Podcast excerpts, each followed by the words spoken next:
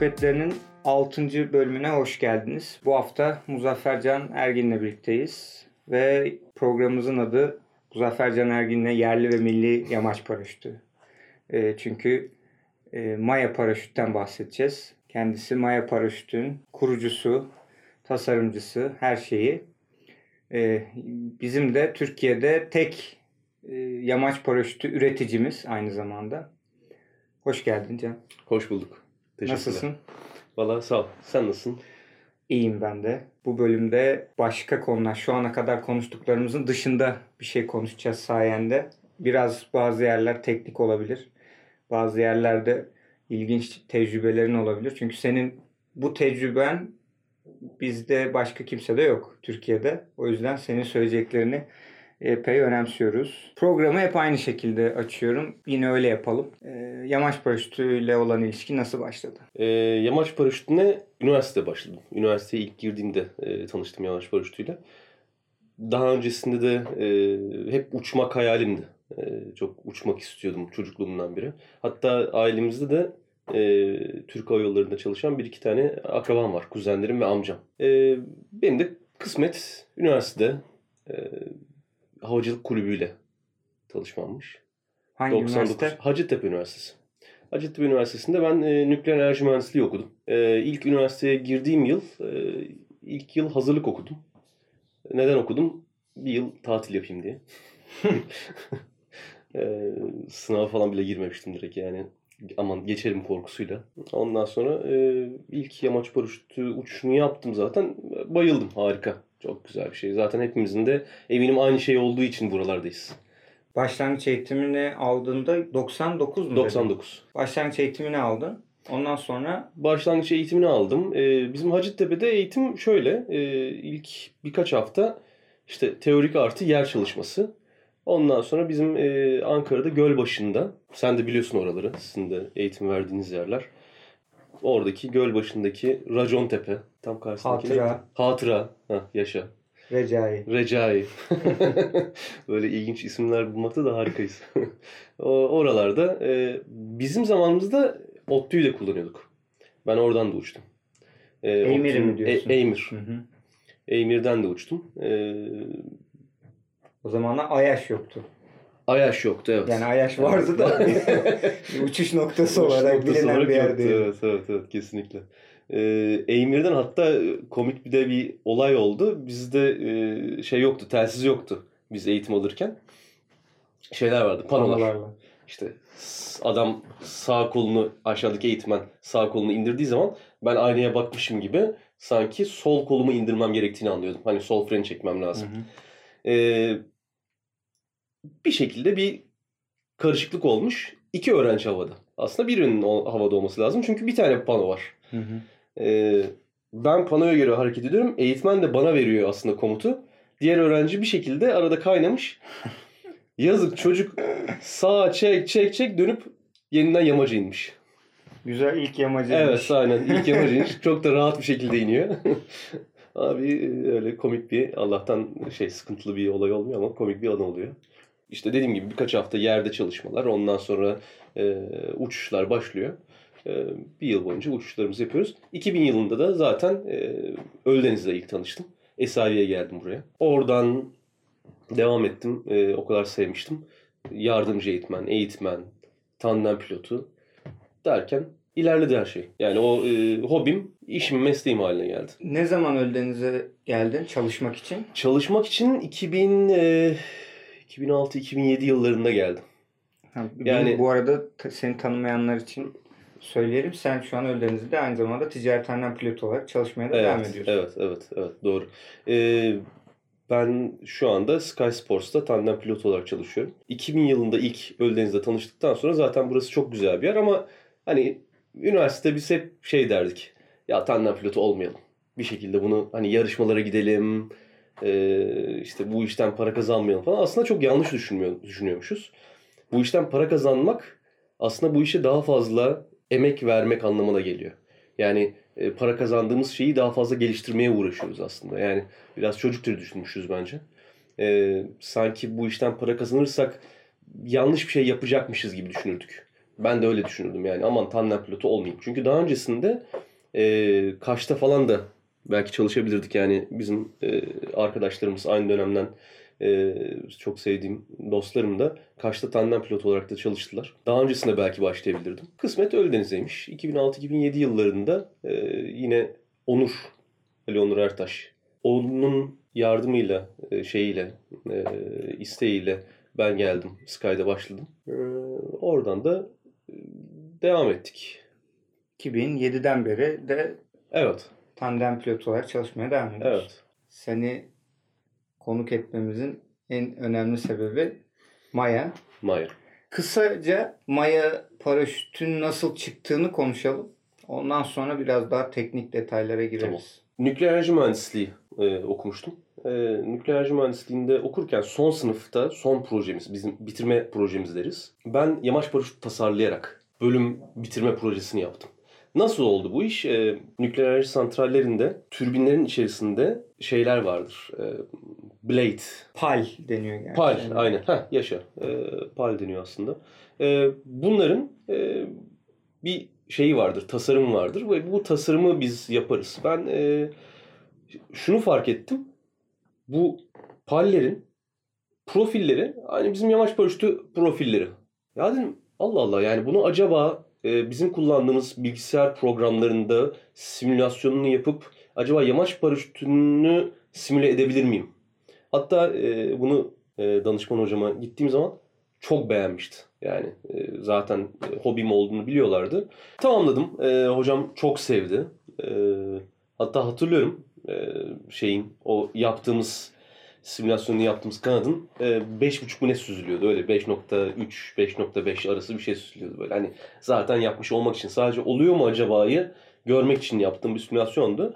Böyle bir performans beklemiyorduk. E, CFD diye bir e, program vardır. Computational e, Fluid Dynamics. E, bunları kullanarak e, yaptık. E, ki hala e, bu kadar detaylı değil ama o programları hala kullanarak e, tasarımları yapmaya devam ediyorum. Bunu yaptım, bu kaldı orada. Tandem uçmaya başladıktan sonra Nepal'de de çalıştım, Avrupa'da bir sürü yerde uçtum. E, kullanabildiğim her kanadı kullanmaya çalıştım. Yani ne bulduysam kanat. Bunu çok da bilerek hani bir programlayarak, bir planlayarak da yapmadım. Yani sadece içimdeki bir hevesle. Aa bu aa yeni bir şey. Bunu da deneyeyim. Aa yeni bir şey bunu da deneyeyim.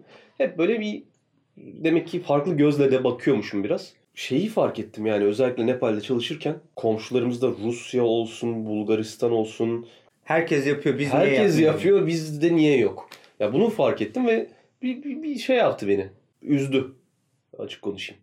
Ya Bulgaristan'da bile o kadar güzel şeyler yapıyorlar ki. Yani hemen yanımızdaki ülke ve bizden geriler aslında. Yani teknoloji anlamında da, işçilik anlamında da aslında biz burada çok daha güzellerini yapabiliriz. Rusya keza öyle. Ee, biz niye yapamıyoruz dedim. İsmini vermeyeceğim bazı kurum veya kuruluşların yurt dışındaki firmalara çok büyük paralar döktüklerini gördüm. Hani aynı paranın yarısını belki kendisi burada kendi firmasını açmak istese e, yapabileceğini de gördüm. Bu da beni biraz herhalde teşvik etti ama yani ilk asıl nokta şu oldu. E, ben işte ne kadar fazla kanatla uçayım, onunla tanışayım, bununla tanışayım derken birkaç bir insanla, tasarımcıyla, firma sahibiyle falan tanışmaya başladım. Bir e, tasarımcıyla yine e, tanıştım ve e, şey dedi yani e, elinde bir tane tasarım vardı. Dedi bunu satın almak ister misin? Ben satın almak istemedim.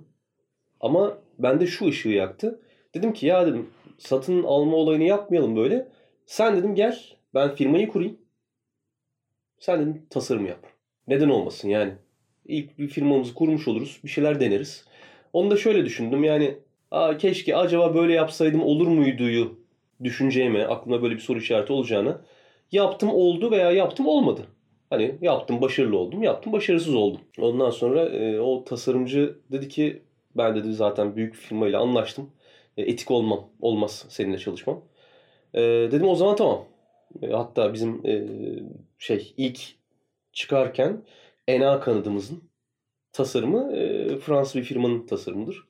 Ee, dedim satın alalım o zaman. Yani bir sürü maliyetten kurtaracak. Ama yani sadece satın almakla da olmaz. Yani düşünüyorum böyle satın alacağım ama yani para vereceğim ona işte bir anlamı olmayacak. Yani ne, ne yapacağım ki ben para verdim. Tamam, Sürdürülebilir olmayacak. Sürdürülebilir olmayacak. Yani bir iki kişiyle daha Ya da konuştum. yani her defasında bir, bir tasarım satın mı alınacak dışarıda? Evet yani o zaman her da yeni kanat yani şey olmayacak. Yani bir özgünlüğümüz olmayacak. Türk firmasıyız diyeceğiz ama bu sefer her şeyi satın almış olacağız falan. Yani bir anlamı olmayacak. Nasıl olur nasıl olur? Bir iki hatta bir e, emekli olmuş bir test pilotuyla konuşurken dedim ki sen yardım et. Yok dedi o da işte ben artık emekli oldum falan filan. E, ya dedim aklıma şey geldi yani o yaptığım çalışma geldi üniversitedeki. Dedim bir deneyeyim. Uçarsa, her şey güzel olursa en azından bir iki kanadı ben tasarlamış olurum. Bir tane başlangıç seviyesindeki kanadı da satın almış olurum. Ki aldım gerçekten onu daha sonra. Çünkü tasarımları yapıp kendi yaptığım kanadın uçtuğunu onları gördükten sonra dedim ki bunu da en azından bir başlama ne derler ona hani bir itme yani bir fikir olur bir bana bir şeyler öğretir. Ee, böyle başladı. Geldiği zamanı bile hatırlıyorum. Murat Düzer, e, kardeşi Burak Düzer. Üçümüz beraberdik. Kanadı açtık. Benim ellerim titriyor ya. 2015 mi? 2014. 14. 2014. Ben 2012'de e, firmayı kurdum. Maya Paraşütü. E, firmayı kurduktan sonra 2 yıl boyunca ben e, bilgisayarda çalıştım. Uçmadığını görürsem çok büyük bir şevk kırıklığı olur diye e, emin olmak istedim. 2014'te ilk prototip geldi elimize. Açtık. Benim ellerim titriyor. Yani yerde ilk önce diyorum ki bir kanadı bir havalandırayım. Bir kanadın tepemize geldiğini bir görelim. Bir uçtuğunu hissedelim. Ondan sonra zaten ilk uçuşları ben yaptım. Emin olmak için yani kimseye veremezdim çünkü hani bir şekilde uçmadı veya bir şekilde tehlikeli tehlikeli bir durum oldu. Ee, onu o tehlikeyi benim yaşamam lazım. Havalandırıyorum kanadı. Böyle bir kulaklar kapalı işte tam gelmiyor tepeme falan. Benim zaten ellerim titriyor böyle soğuk soğuk terlemeye başladım. Murat abi kıs kıs gülüyor. Ya dedi bırak bırak dedi. Bırak sen bırak dedi. Ellerin titriyor dedi. Yani çekemiyorsun dedi kanadı. O kadar da heyecan yapmışsın ki bırak dedi ya. Ee, orada e, başka bir pilot dedi sen bir kuşanır mısın normal bir kanatmış gibi dedi. Bunu bir şey yap dedi ya. Bir yerde bir oyna bakalım. zaten. Yerdeyiz zaten. Ama o kadar heyecanlanmışım ki yani ellerim titriyor artık. Adam aldı. Oynadı böyle. Gayet güzel. Hiçbir sıkıntısı yok. Dedi abi bu olur yani güzel gözüküyor dedi. Yani yerde havada duruyor yani. İşte iki havalanıyor rüzgarlı atlıyor zıplıyor. Ee, böyle başladı. İşte Hangi o- kanat bu adını ver. Bu Nomad 1. Bu Nomad 1. İlk tandem. Ee, ilk şeyde e, ENA başlangıç kanadı dediğim gibi e, başka bir firmadan e, satın almıştık. Şimdi onu da bıraktık artık. Hepsi artık benim tasarım kanatları oldu. Ee, bu ilk yaptığım kanat tandemdi. Çok uzun zamandır tandem uçtuğum için onu rahat bir şekilde yapabileceğimi düşündüm. Tandem kanatları aslında MB tasarımın Evet. büyütülmüş versiyonu. Aynen öyle. Aynen Bizde öyle. ter- tersine bir yol izlenmiş oldu. Kesinlikle tersine bir yol izlenmiş oldu. Yani direkt tandem yapıp yani belki dünyada bile bilmiyorum ki ilk olabiliriz yani tandem yapıp oradan aşağıya tekliğe dönüş. Çünkü kanadı büyütmek kolay ama kanadı küçültmek zor. Kesinlikle. Ve para da yok. Yani bu e, sertifika paraları, e, sertifikasyon ücretleri çok yüksek rakamlar. O zamanlar e, euro biraz daha düşüktü. Döviz pariteleri biraz daha e, Yerli ve milli paraşütçülük yapmaya, hayalini kurmaya imkan verecek imkan düzeyde. verecek düzeyindeydi. Şu anda çok uçmuş gitmiş durumda. Ee, ama yine de çok büyük paralar. Yani o paraları verdikten sonra işte bir prototip, iki prototip, üç prototip, on prototip diyecek gücümüz yok. Ben tandemde ne kazandıysam cebimden eve iki ekmek, bir ekmek, bir su aldıktan sonra geri kalan bütün parayı Maya'ya yatırdım. Benim en büyük desteğim pilotların mutlu olup benim kanatlarımla uçması. Başka bir desteğim yok. Evet, havada görmek enteresan bir şey. Evet yani yamaç paraşütünden kimse zengin olmaz. Orada bir pilot benim tasarladığım kanatla, benim tasarladığım harnesle uçup inip gülen bir şekilde aa ne kadar güzel bir uçuş yaptım, çok keyif aldım, ne güzel yapmışsın, eline sağlık dediği zaman ben çok mutlu oluyorum.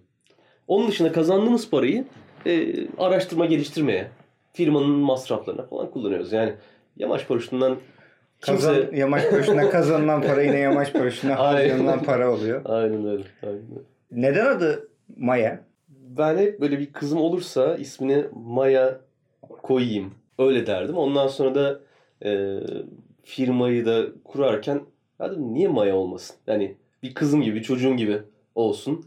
Hani oradan devam etsin diye. Bir de e, bunun yanında Maya uygarlığına, Aztek uygarlığına yani o taraftaki, Güney Amerika'daki o dönemdeki e, o uygarlıkların o e, yaratıcı, ilerici taraflarına çok bir sempati duymuşumdur. E, onların o yaşam tarzlarına falan çok sempati duymuşumdur. Onun da bir etkisi var. Hatta üzerine e, derler ki bazı yerlerde tabii kesin şehir efsanesi ama hani Mayaların, Azteklerin de hani Kamçatka'dan Türkler gitmiş oraya. Onlar da Aslında akrabayız. Kızılderililer Türktür. Aynen öyle. hani öyle de bir e, şey. e, Komik bir şehir efsanesi. E, Böyle de bir hikayeler olunca ya ne kadar güzel. Hani bizim kültürümüzle de kaynaştırılabileceğimiz bir şey. Yani öyle hissettim en azından. O yüzden ismi Maya oldu. 2014'ten itibaren aslında 2015 ile birlikte piyasaya çıkıyor Maya paraşüt. Evet, evet. 2015-2019 4 senedir paraşütler üreten bir firma. Ee, Yamaç paraşütü kendi başına zaten çok niş bir alan. Üretilen ve satılan yamaç paraşütü sayısı çok sınırlı. Ama yine de 4 yıllık bir geçmişi var Ee, ve bu geçmiş artık tabii bir tecrübeye dönüşmüş durumda. Şu anda 3 tane paraşüt var. Evet. Ee, harnesler var. Harnesler İki, var. 2 mi 3 mü? Aslında dört tane e, paraşüt var ama bir tanesi mini wing. 4 tane paraşüt var. E, Doğru. ama hani mini wing'e tabii talep çok daha az. Evet. E, ülkemizde. Yani o 3 paraşüt var dediğimiz 3 Tabii, paraşüt tabii. normal gerçekten Evet. şu an bugün e, seni arayıp sipariş verdiğimizde alabileceğimiz Aynen öyle. 3 paraşüt var. Aynen öyle. 3 tane mi? 2 ya da 3 tane harnes var. 3, 4 hani yolcuyu falan da saysak belki 5 olur. Hani ne var? Bir tane başlangıç seviyesi diyebileceğimiz e, Karya modelimiz var. E, orta düzey ve ileri düzeyi kapsayacak Likya modelimiz var. Bunlar e, tek başına uçan pilotların kullanacağı harnesler. E, iki çeşit sedir ve e, tulpar olarak iki farklı e, harnesimiz var. Bir de yolcu harnesimiz var. Yedek paraşüt. Ee, ilk defa kare bir e, yedek paraşüt tasarladım. Hatta sen geçen seneden biliyorsun. Tasarımımız testleri geçti. Ozondan Russell'ı bilirsin. Hı hı. Onunla da şeyde konuşurken benim bilgimin dışında benden bahsediliyormuş. Onu gelip bana söylemişti. Teste götürdüğümüz kanatlarda birinci seferde e, geçemediğimiz olmadı. Hep bir prototiple testi geçtik. Bunun yedek paraşütte de aynı devam ediyor. Hatta Russell şey demişti. Biz hani işte 30 tane atıyorum yani abartı bir rakam söylemişti. Prototip yaptık. Öyle geçebildik. Sen nasıl bir tane de geçtin diye. Yani işte demiştim ki yani bizim paramız yok. yani bir tane de geçmek zorundayım. Ha, doğru demişti bizim de paramız var. Başlı başına başlangıç seviyesinden e, NA MB kanatlar, tandem uçuş yapılacak kanatları olan bunların harnesini sağlayan yedek paraşütünü kullanabildiği baştan aşağı belki kask hariç Kas karşı. e, bütün hepsini üreten zaten yamaç paraşütü üreticileri kask üretmiyor. Kask üreticilerin üreticilerine e, yani tabiri caizse fason üretim Evet. yaptırıp Evet. e, üstlerine kendi logolarını basıyorlar. O da hepsi yapmıyor bunu. Dolayısıyla baştan aşağı yamaç paraşütü malzemesini sağlayabilecek seviyeye gelmiş durumda şu an. Evet. Geldik. 4 sene içerisinde bu bence epey büyük bir başarı. Teşekkürler. Çünkü gerçekten sıfır noktasından başlanıyor. Ha, e, sıfır değil hatta bence eksi. Hikayeleri dinlerken çok eskilerden, biraz daha yenilerden işte akrobasi, mesafe, yarışmalar, malzemeler, testler, e, ilginç hikayeler filan. Neyi dinlersek dinleyelim. Yamaç paraşütüyle ilgili bir temel problem var. Herkes bu işe sıfırdan başlıyor. Evet. Evet. Kesinlikle. Yamaç paraşütü bir sıfırdan başlama hikayesi Türkiye'de sürekli. Evet. Yamaç paraşütü üretimi de aynı şekilde. Ama mesela bazı şeyleri de e, değerlendirirken böyle içinden seçerek değerlendiriyoruz. E, O da tam olarak anlamamızı engelliyor. Mesela Rusya'da, Bulgaristan'da, Ukrayna'da Çek Cumhuriyeti'nde. Yamaç paraşütü üretiliyor yıllardır. Evet. Yedek paraşütler üretiliyor, serbest paraşütler üretiliyor. Havacılıkla ilgili çok ciddi bir üretim faaliyeti var. Doğrudan sıfırdan kendileri üretiyor. E, Türkiye'de bu yok. E, aynı şey Batı için de geçerli. Yani en fazla üreticinin olduğu yerler Fransa ve Almanya. Evet. Buralarda da üretiliyor. Ama mesela İtalya'nın da bir yamaç paraşütü Yok doğru. üreticisi olmadığını atlıyoruz. Yamaç paraşütü üretimi havacılık tarihinin yazıldığı yerlerde e, yoğunlaşıyor. Doğru Böyle söyleyebiliriz. Doğru. Doğru. Çek Cumhuriyeti'nde bugün e, işte Gradient var, Sky var, Makpara var, Aksis var. Axis var. Dört tane Dört tane var. e, yamaç paraşütü üreticisi var. E, Ukrayna'da Sky Country var. Yani. Sertifikasız malzemeler üretiyorlar ama her seviyede kanat üretiyorlar. Aynen öyle. Ee, Rusya'da belki adını bilemeyeceğimiz o yani böyle atölyelerde üretilen Aynen. onlarca şey üretiliyor Kesinlikle. ama Rus havacılığı da zaten Sovyet geleneği biraz böyle. Havacılığın dünyada gelişmeye başladığı zamanlarda Türkiye'de de aynı gelişim benzer şekilde ilerlemiş. Ee, Türkiye'de kendi uçaklarını üretmiş hatta Evet. satmış.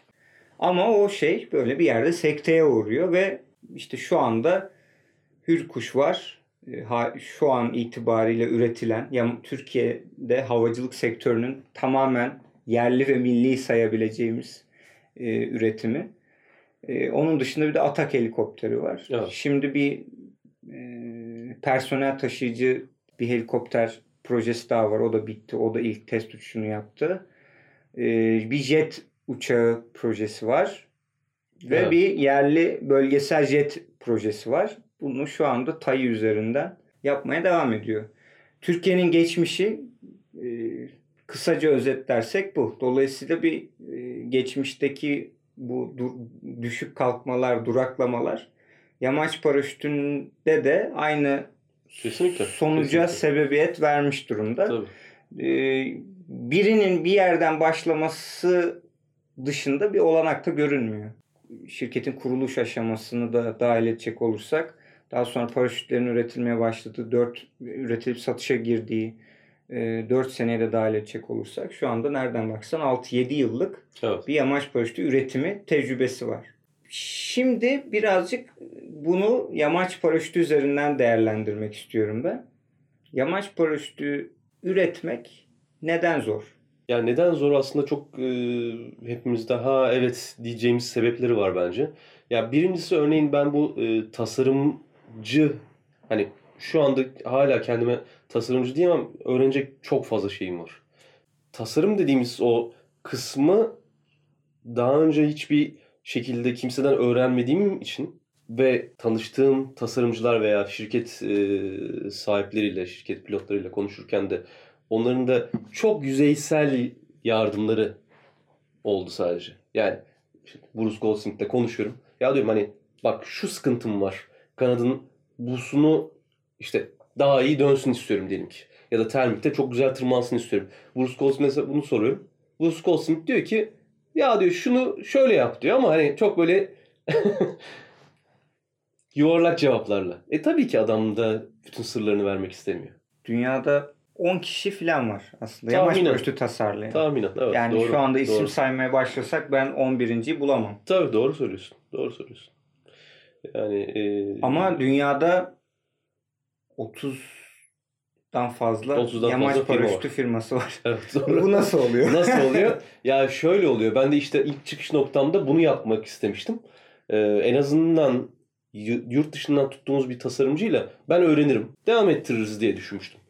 Ee, benim şanssızlığım diyelim. Bize gelip tasarım eğitimi veya tasarımcılık e, hakkında bir yardımda bulunmadılar.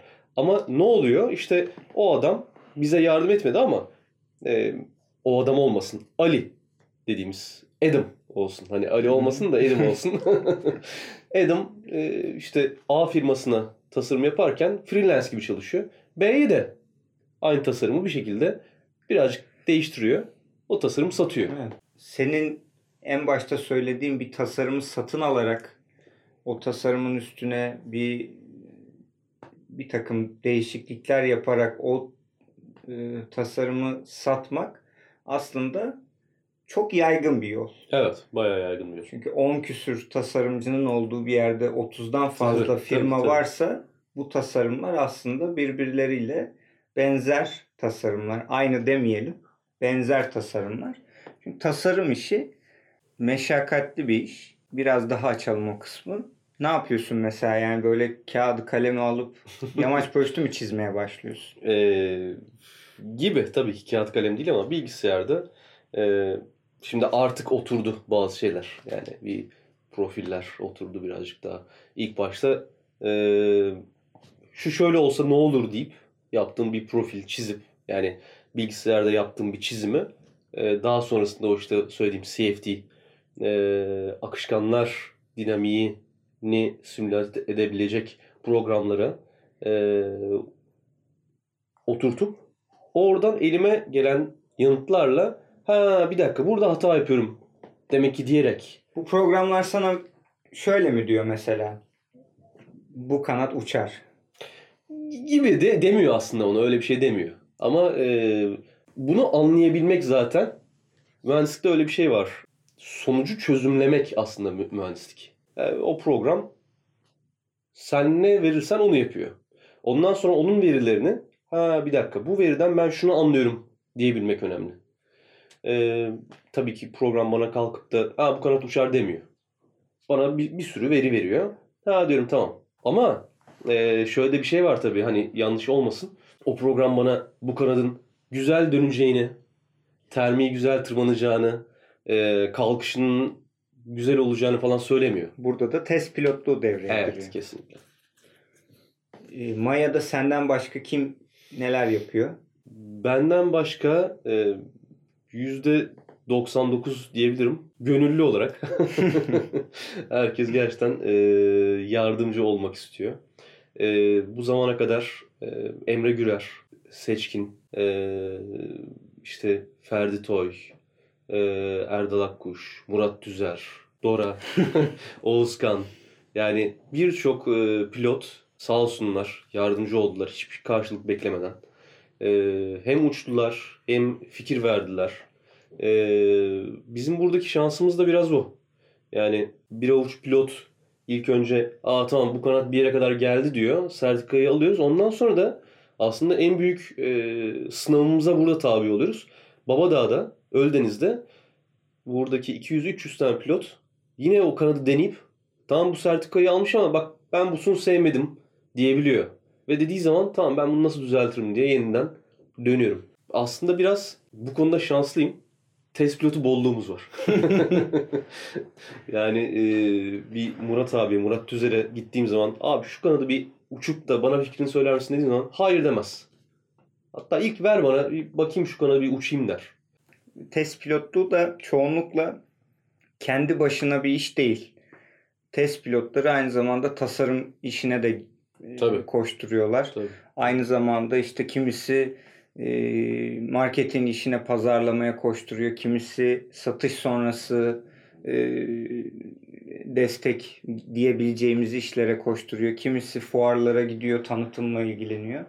E, yamaç paraşütü ufak bir spor olduğu için bir kişi bir iş yapmıyor. En büyük firmalarda bile e, bütün çalışanlarla muhasebecisinden malzemecisine, depocusuna hepsini saydığımız zaman Evet. bir firmada 25-30 kişiyi geçmiyor. E bu Tabii, söylediğim tabii, tabii, en büyük maksimum. birkaç Tabii, firma. Tabii, tabii. Ee, şu an Ölüdeniz'de bile ortalama büyüklükteki bir tandem firmasında daha fazla insan çalışıyor. Evet doğru. Ölüdeniz'de daha henüz prototip aşamasındaki bir malzemeye onlarca pilottan fikir almak biraz yıpratıcı bir şey. Her şeyden önce. Kesinlikle çok yıpratıcı.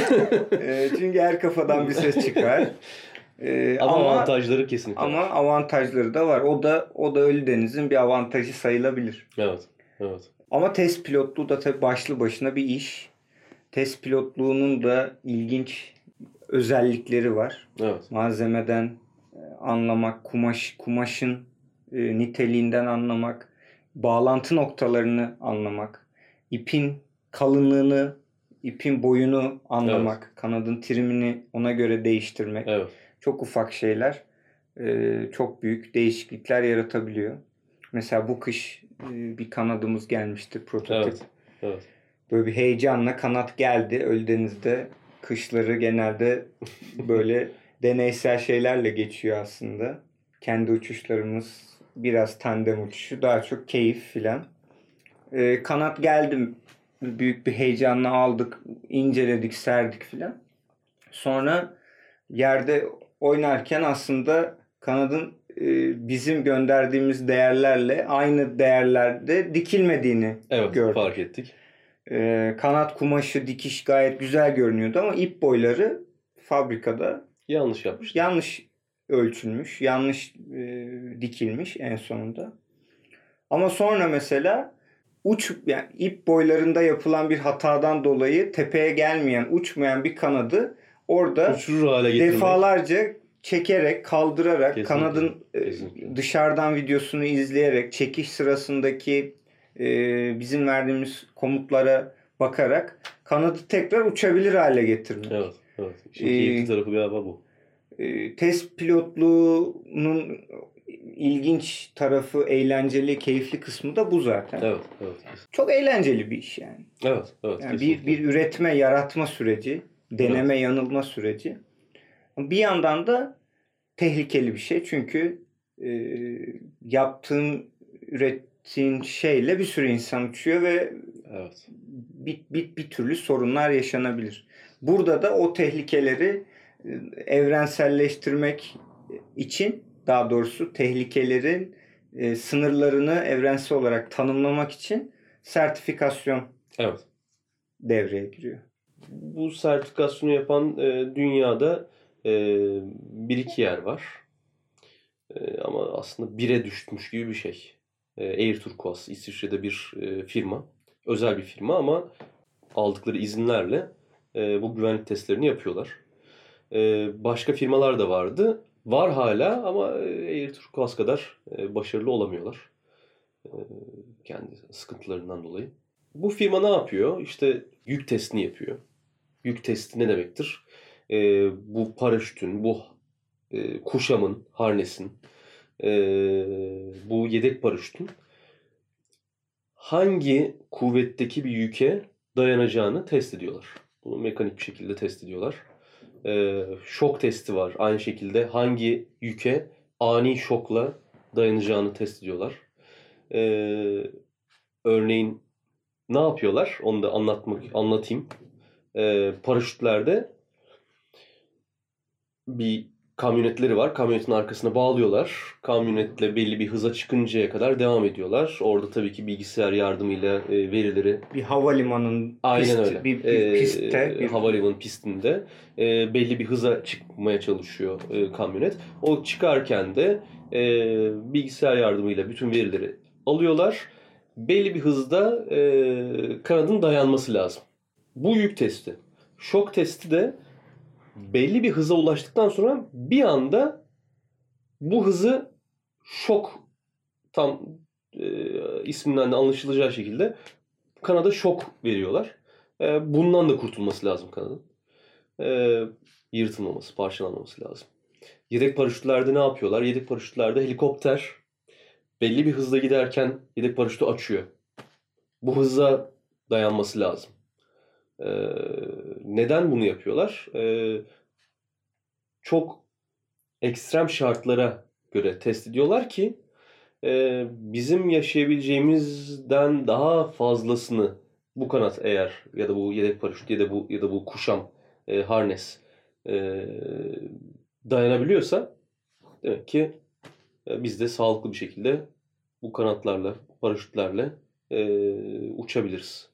benzer durum dağcılık malzemeleri için Tabii. de geçerli. Karabinalarda da mesela 15 dekanewton, 20 dekanewton gibi kuvvetlerin Evet. üstünde olması bekleniyor ama bizim 20 dekanewton uygulama ihtimalimiz neredeyse imkansız. Aynen öyle. Zaten onu güvenli kılan en üst limitiyle bizim uygulayabileceğimiz başımıza gelebilecek maksimum arasında çok büyük bir fark olması. Evet, kesinlikle. Yani ipler çok ince görüyoruz. İşte kumaşlar çok inceldi. Onu da görüyoruz. Ya bu hep e, teknolojinin ilerlemesiyle beraber aslında Ama hepsi yani hafif kumaşlarla üretilmiş, kaplamasız iplerle üretilmiş kanatlar da aynı yük ve şok Evet. testinden Geçiyorlar. geçiyorlar. Dolayısıyla kanadın kumaşının hafifliği, ipin kaplamasız olup olmaması Evet. şok ve yük testiyle ilgili durumu değiştirmiyor. Aynı maddelere, aynı testlere tabi Aynı oluyorlar. testler. Yani şöyle diyebiliriz aslında. Sıfır. Yani yeni aldığınız bir ürünün e, kafamız rahat bir şekilde bu kanatla sertifikasyondan geçtiğini de biliyorsak eğer e, rahat rahat her şeyi yapabiliriz. Uçabiliriz. Atlayabiliriz, zıplayabiliriz. Bir de uçuş testleri var.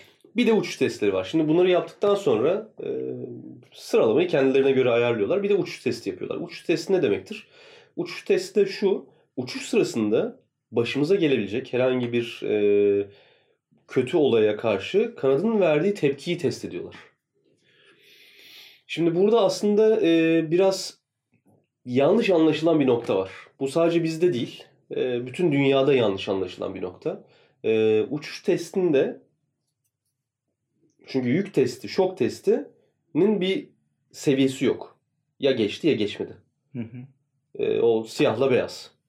Uçuş testinde ise NA, NB, ya eskiden işte DHV 1, 1, 2 falandı, LTF oldu, işte e, AFNOR oldu falan. Şimdi N.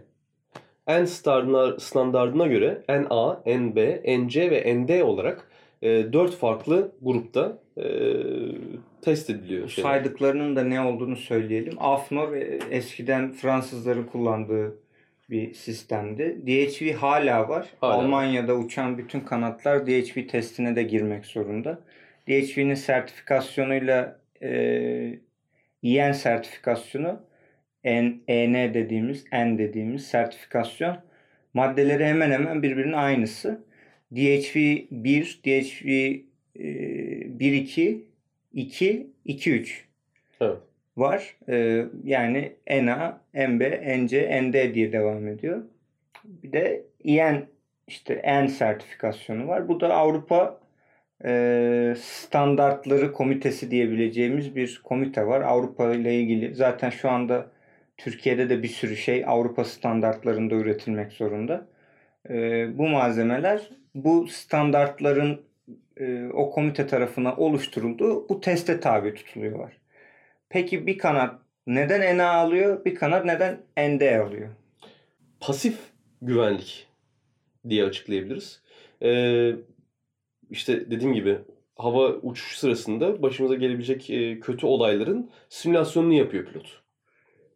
O simülasyonu yaptıktan sonra da bu kanadın tepkisine bakıyor. Hiçbir şekilde müdahale etmiyor ve kaç derece açıyla dönüyor kanat diyor. işte kaç saniyede e, kapattığı tarafın yeniden açıldığını hesaplıyor veya neler olduğuna bakıyor.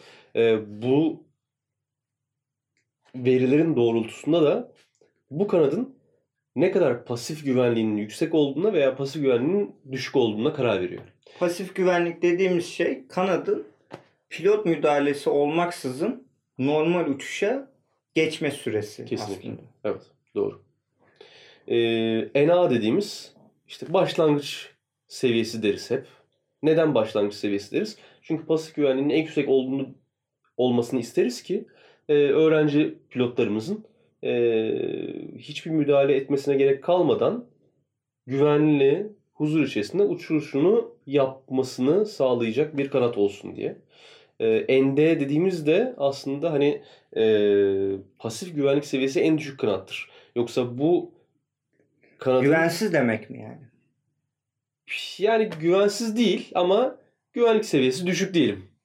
Yani güvensiz Pilot müdahalesine daha çok ihtiyaç duyuyor. Teşekkürler. Çok güzel bir açıklama oldu. Aynen. Pilot seviye şey müdahalesine daha fazla ihtiyaç duyuyor. Çünkü güvensiz demek o testten geçememesi Evet. demektir aslında. 24 tane madde var.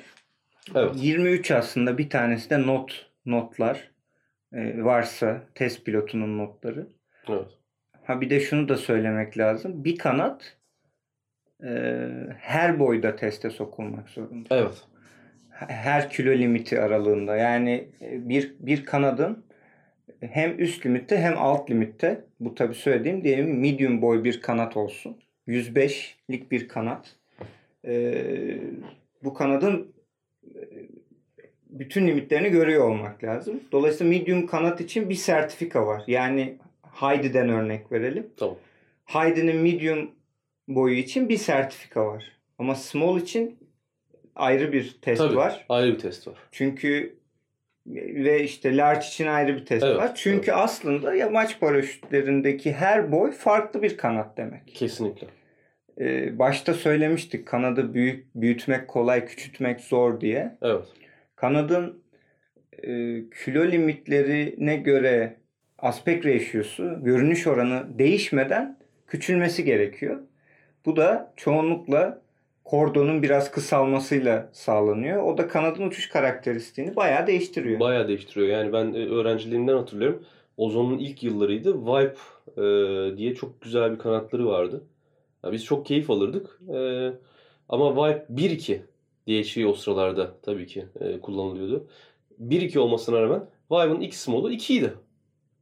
evet. Yani Küçük boy küçük kanatlar boy genelde daha güvensizdi. bir bir düşük sertifikayı al- alıyorlar. Ee, diyelim ki bir kanat medium large işte medium large, large, x large gibi boyları olsun. Bu boylarda e, MB sertifikası alabilir ama XS hatta bazen XXS diye daha ufak da boylar var.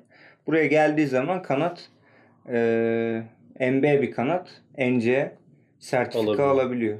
Şimdi burada özür dilerim. Hemen araya girip unutmadan e, söylemek istiyorum. Hani bizde ve dünyada yanlış bilinen bir şey var demiştim. Onu boş geçmemek istiyorum. E, bu sertifikasyon sırasında NA, NB, NC, ND derken e, insanların hep kafasında şöyle bir şey, e, bir algı oluşuyor. NA pasif güvenliği yüksek, performansı düşük. ND performansı yüksek, pasif güvenliği düşük. Bu çok büyük bir yanlış algı. Yani bunu hemen e, yerinde söylemek istedim. Çünkü hani NA için, NB için yakın. Evet. NA'nın pasif güvenliği yüksek ve performansı biraz daha düşüktür genelde ki bunu da çok fazla kırdık artık.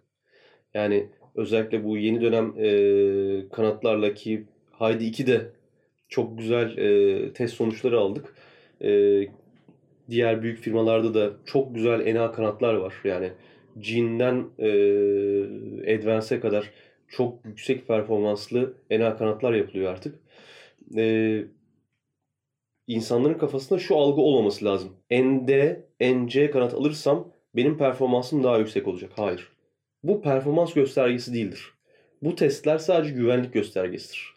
Yani bir kanadın NC alması bu kanadın yarışma kanadı, bu kanadın akrobasi kanadı, bu kanadın e, performansı yüksek başka bir seviye bir kanat olduğu anlamına gelmez.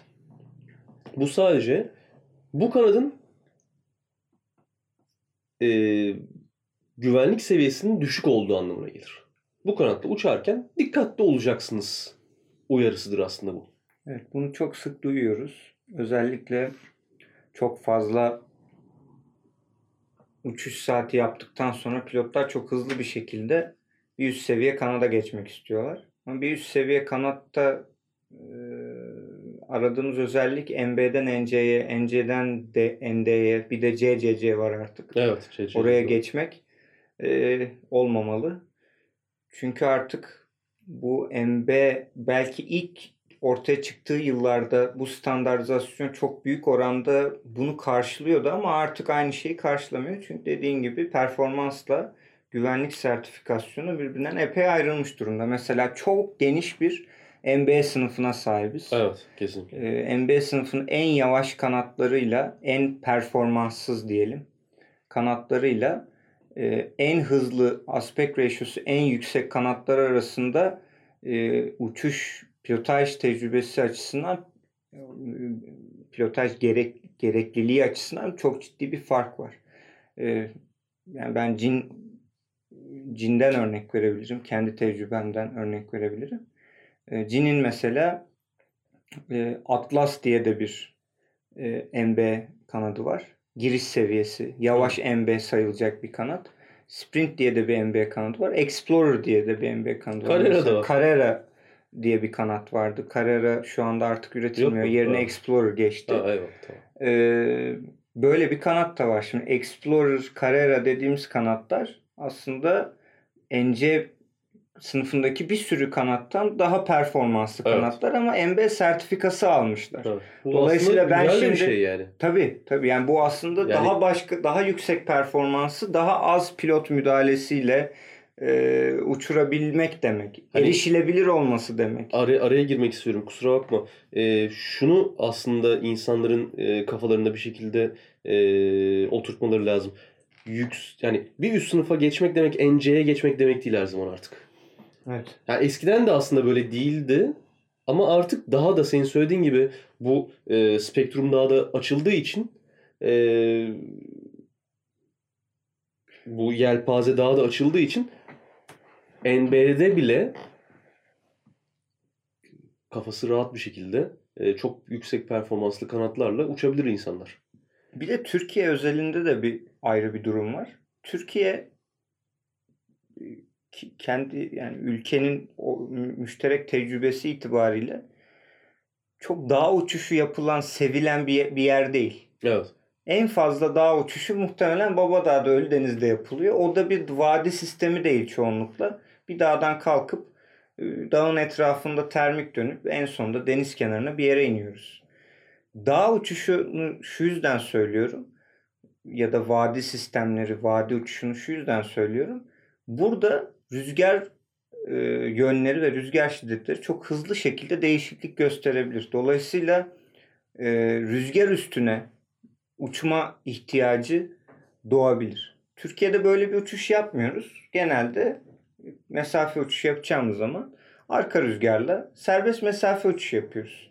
Arka rüzgarla serbest mesafe uçuşu yapmak için e, yılda 50 saatten daha az e, termik uçuşu olan bir pilotun MB kanat almasıyla NC kanat alması arasında hiç neredeyse fark hiçbir yok. performans farkı yok. Kesinlikle doğru. Üstelik e, MB ile uçacakken NC ile uçan yani performansı belirtmek için söylüyorum bunu. E, tecrübesi daha düşük seviye, daha güvenli bir kanatla uçmayı gerektirirken daha e, performanslı diye daha e, üst seviye güvenlik gerektiren bir kanatla pasif güvenlik e, pasif güvenliği daha düşük bir kanatla uçan pilot bu sefer uçuşta bir güvensizlik hissetmeye başlıyor. O, bu da onu bir bir adım geriye bir adım geriye itmeye Kesinlikle. devam ediyor. Kesinlikle. Ee, yani MB'den NC'ye geçmek, MB içerisinde bile geçiş yapmak e, ciddi bir karar. Uçuş Evet. saatiyle, yıllık uçuş saatiyle, toplam uçuş saatiyle değil. Yani reflekslerin Evet. güncel olmasıyla Evet, alakalı. kesinlikle. E, bunu yaptıktan sonra bir üst seviye kanada geçilebilir. E, bir üst seviye kanada geçmek de şu demek. Ben benim reflekslerim e, yerinde, kaslarım, kas hafızam yerinde, e, bilgilerim, teorik bilgilerim, pratik e, uygulama bilgilerim güncel. Dolayısıyla ben daha fazla pilot müdahalesi yapabilecek serbestliğe sahibim. O yüzden gidip NC ile uçayım. Evet. Evet. Aslında bu karar böyle verilmesi gerekiyor. Aynen öyle. Aynen. Şimdi mesela Türkiye'de şöyle bir şey yaygınlaştı. Özellikle cross işte mesafe uçuşunun da çok e, popülerleşmesiyle e, NC kanattan hiç ND bir kanada geçmeden doğrudan iki kolonlu bir kanatla yani e- ND ve iki kolonlu bir kanatla uçmaya başlandı. Ben bunu çok sorunlu buluyorum. Doğru. Doğru. Çünkü iki kolonlu kanatlarla uçmak başka türlü bir uçuş tekniği gerektiriyor. Kanatların hissiyatı çok fazla farklı. Kanat bir defa üç kolonlu ya da dört kolonlu yani tandemleri de ya da eski tasarımları da düşünecek olursak kanatlar gibi hareket etmiyor. Evet, E, pitch doğru. kontrolü işte dalışı Tabii, çok daha tabii, farklı. tabii, tabii. Ee, daha böyle yılanvari öne geri ku- kulak uçlarından wing tiplerden e, oynayan bir yapısı var. Döndürmesi çok daha farklı. Stall tekniği çok daha farklı. Kesinlikle. Kesinlikle. Ee, o yüzden bu e, ne denir? Testi bile, e, sertifikasyon testlerini bile Evet. normal kanatlara göre farklı şekilde yapıyorlar. Evet, kapatma ipi Kapatma ipi kullanılıyor yani. gerekiyor. Bir, bir testte kapatma ipi kullanılıyor. Kapatma ipinin ne olduğunu söyleyelim. Kap, e, bu özellikle shark nose, işte bu köpek balığı profili yaygınlaşmaya başladıktan sonra e, ağ ipleri hücum kenarından daha içeriye girmeye başladı. Eskiden ağlar hücum kenarının hemen başında neredeyse. Evet. Birkaç santim içeride sadece Evet. oluyordu. E, Shark Nose ön tarafı yalnız başına e, o profil e, sert, rigid tuttuğu için A ipleri de birazcık geriye kaydı. Doğru. Bu da A ipleri geriye kaydığı için kanadın hem kapanma direnci arttı e, hem kanat daha stabil uçmaya başladı. Ama A ipleri çok geride olduğu için kanat kapandıktan sonra kanadın yeniden açılması yani recovery'si zorlaştı Zorlar. Çok daha sert olabildi. çok daha sert ve e, ne denir öngörülemez Evet. Evet kesinlikle. Doğru. oldu. Ee, A ipleri çok geride olduğu zaman kanadın bu öngörülemezliği bu sertifikasyon sistemine uymadı ve e, hücum kenarının hemen yakınına e, adeta ip bağladığımız o bağlantılar gibi kanat kumaşların kumaşının ipe bağlandığı e, bağlantılar gibi boş bağlantılar yapılıyor ve oraya kapatma ipi dediğimiz ayrı bir ip sanki A kolonundan hariç önde bir bir A kolonu daha varmış gibi Evet. kapatma testleri o, o iplerle yapılıyor. Ama eğer kapatma testinde e, uçuş testi sırasında kapatma ipi kullanılıyorsa o kanat endeye alıyor. Evet. İki kolonlu bir kanat kolon sayısı da daha az olduğu için zaten ipler hücum kenarından epey geride başlıyor. Dolayısıyla hem ende hem de e, kapanmaların daha da e, kontrolsüz, öngörülemez olduğu türden bir ende. Yani endenin en üst seviyesi bir hale geliyor. E, ve bir kanattan bir kanada böyle çok büyük bir sıçrama yapmış oluyor pilotlar. Bir NC kanatta uçarken iki Kesinlikle, kolonluya kesinlikle. geçtiklerinde. Doğru yüzden bir arada bir şey-. Arada arada e, bu tecrübeyi atlamamaları lazım bence. Doğru söylüyorsun. Kesinlikle doğru. Ee, yani bizde biraz şey var galiba. Ee, ha oldu hemen daha fazlasını ben hemen yaparım. Hani biraz daha böyle kendimizi tartıp ee, pilotlarımızın biraz daha kendilerine ee, sakin davranıp ee, öyle seviye değiştirmeleri lazım. Bir yarışa dönüşmemesi lazım. Kesinlikle. Doğru kelime bu. Yarışa düşmemesi lazım. Yarış haline getiriyoruz biraz. Yani bu sadece Türkler için değil. Eminim bütün dünyada zaten böyle bir şey eminim vardır. Ama e, bunu biraz daha bilinçli yaparsak e, biraz daha yarış haline getirmeyip endeyle uçan insan daha iyi insan, daha başarılı insan anlamına gelmiyor. E, bu aklıma şöyle bir e, olayı hatırlattı. Norveç'ten bir tane pilot geldi e, yıllar önce. işte birkaç yıl önce, yıllar önce değil de çok da eski değil. Maya kanatlarla e, işte ilk şaman çıktığında firmanın ismini vermeyeceğim. Başka bir firmanın kanadıyla uçuyordu ve çok tedirgin uçuyordu adam. Hiç mutlu değildi. E, Dedim ki ya al dene. Hiçbir aklımda başka bir şey olmadan yani zaten habire bizimle uçuşa çıkıp iniyordu. E, sadece hani e, gördü, biraz sohbet ettik. E, dedim ki al bir sorti uç. Uçtu indi. Ya dedi bütün gün uçabilir miyim? Dedim uç nasıl istersen. Yani demokrat. Bir gün, iki gün zaten e, çok e, güzel bir insandır. Hala e, şey yaparız. Konuşuruz, görüşürüz. Gel dedi ki ben dedi bu kanalı satın almak istiyorum. Daha mutluyum dedi bununla. Evet. Hani e, o, o e, yanlış hatırlamıyorsam NC bir kanatla uçuyordu. Dedi NC benim sınıfıma uygun değilmiş. Ben dedi çok tedirgin uçuyorum dedi şu yani kendi kanadımla. Şamanla dedi MB bir kanatla çok daha mutluyum ve aynı performansı gösteriyor dedi. Yani ne yapmak istiyorsam yapıyorum. Kafam rahat yapıyorum. E, hızı, süzülüşü olsun. çok yerinde. Ben dedi başka bir şey istemiyorum. yani dedi bu. E, bu- İşte bu aslında bizim de e, tam bahsetmek istediğimiz şey bence. Yani bir NA kanatta, bir MB kanatta da aynı şeyleri yaşayabiliriz. Emre Gürer'le, işte bu Haydi ikilerle ilk e, test uçuşları falan sırasında aynı şeyi gerçekten söyledik ya. Yani demek ki aklımızda aynı şey varmış. Direkt söyledik. NA kanat. Harika. Kafamız rahat. Termiği çok güzel dönüyor. E, süzülüşü çok güzel. Hızı çok güzel. Dedik keşke yani İşini NA yapıyor, olsa. İşini görevini yapıyor. yapıyor. Yani hani niye biz kendimizi zora sokuyoruz ki? Evet. Yani bu kanatla uç git. Keyfine bak. Evet. Çünkü zaten bu işi aslında keyif almak için yapıyoruz. Bir yarış haline getirmeye çalışmıyoruz. Yani yarışçı e, yarışı yapan işte bu e, yarışmalarda ND, CCC kanatlarla uçan insanlar tabii ki daha yüksek performanslı kanatlarla uçup yarışı kazanmak istiyorlar. Ama yani sonuçta baktığımız zaman onun dışında da hep bir keyif için başlamış bu insanlar. Herkes keyif için başlamış. Keyif için uçuyorsak demek ki kendimizi de bu yarışa sokup stres altına almamamız lazım. Evet. Maya'da bundan sonra ne var önümüzde planlar? Ne var? Ee, şu anda e, bir koza harnesimiz e, prototip aşamasında. E, yedek paraşütlerimizin 105 kilosu testi geçti.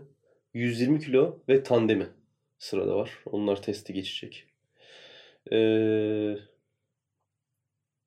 bir ileri NB artık yeni tabir bu ya hani geri Hı hı. NB, ileri NB. Bir ileri NB e, düşüncemiz var.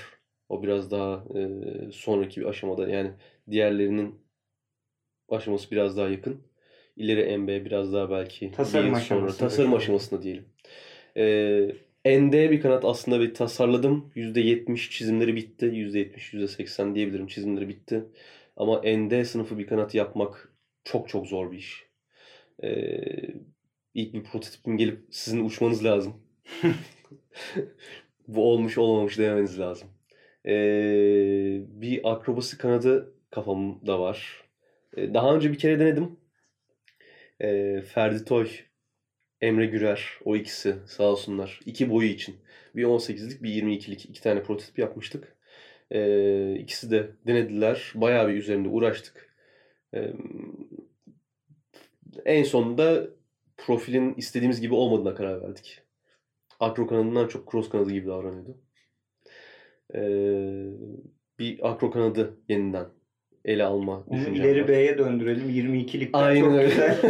medium, Aynen aklımda zaten o var. small, medium, Yani o medium profili boy atmadım. O profili atmadım. Yani gerçekten çok güzel süzülüyordu. Ee, başka şimdilik bunlar. Haydi 2 çıktı, Şaman 2 çıktı, Nomad 3 çıktı. Bunlar hep sertifikasyonu, e, her şeyi bitmiş durumda ve e, markette, satışta.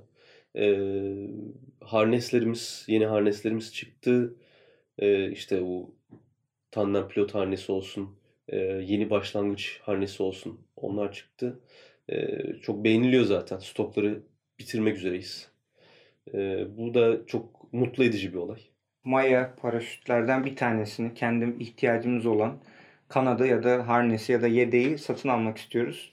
Türkiye'de ben herhangi bir şehirde yaşıyorum. Nasıl ulaşırım? Türkiye'de bazı şehirlerde bayilerimiz var. Adana, İstanbul, Ankara gibi e, ana yerlerde. E, onun dışında Ölüdeniz'e gelip hem satın alma imkanı hem de test etme imkanı var.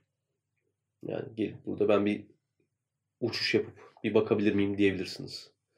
E, görüp malzemeyi Aa, ne kadar güzelmiş, bu iyiymiş falan deyip satın alabilirsiniz. Ee, internetten temas kurup satın alabilirsiniz. İnternet sitesiyle ilgili de bir şeyler İnternet oluyor sitesiyle galiba. kesinlikle. İnternet sitesiyle de ilgili bir e, çalışmamız var şu anda.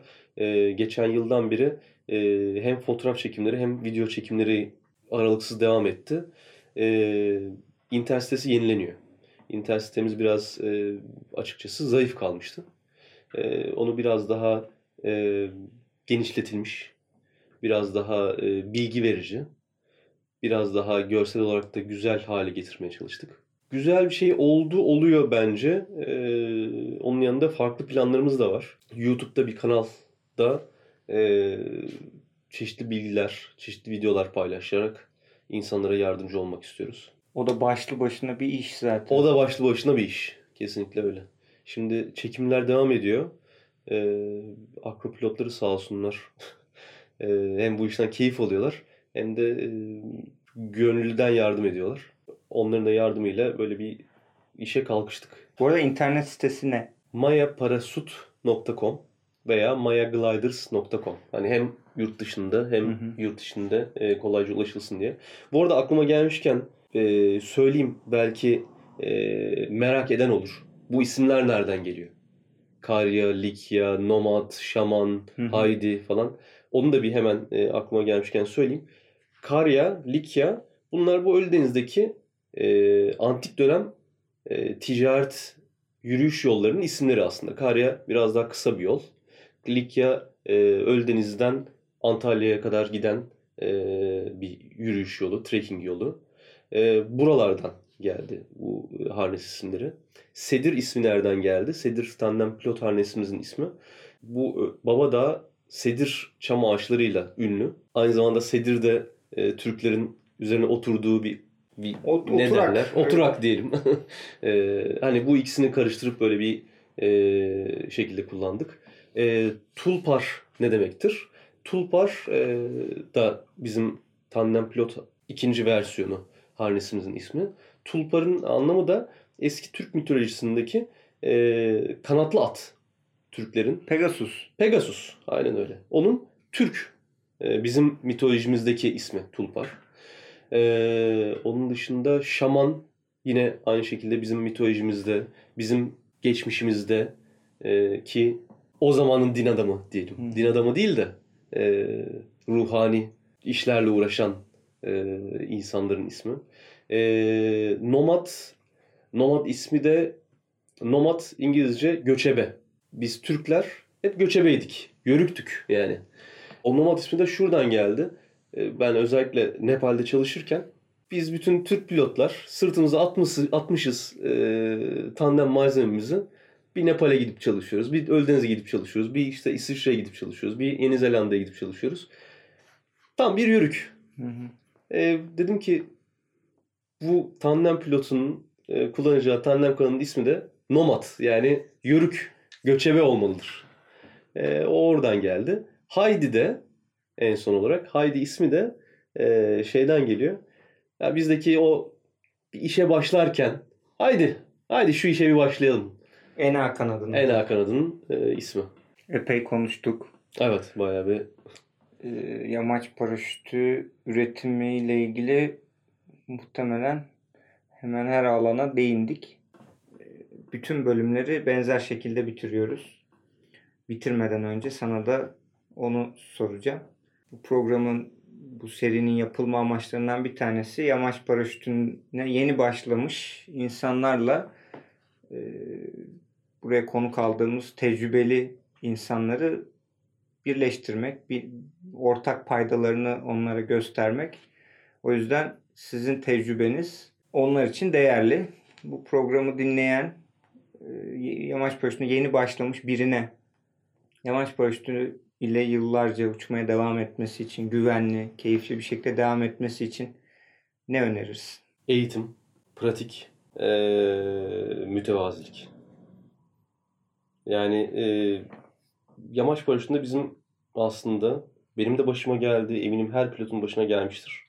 E, şöyle bir nokta oluyor.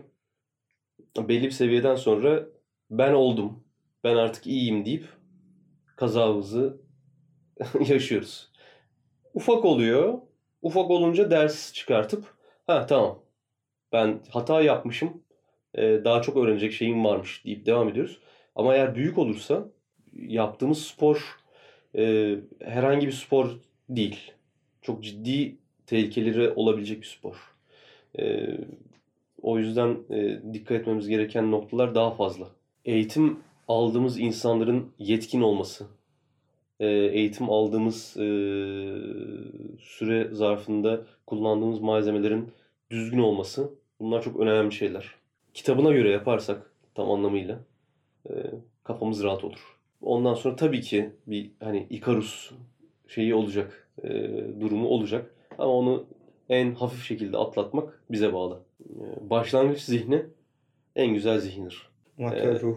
Amatör ruh. Aynen öyle. En güzel zihindir, en güzel ruhtur. E, bu ruhu kaybetmemek lazım. Çok teşekkür ediyoruz. Ben bu teşekkür ederim. konuk olduğun için. E, bitirmeden bir şey söylemek istiyorum.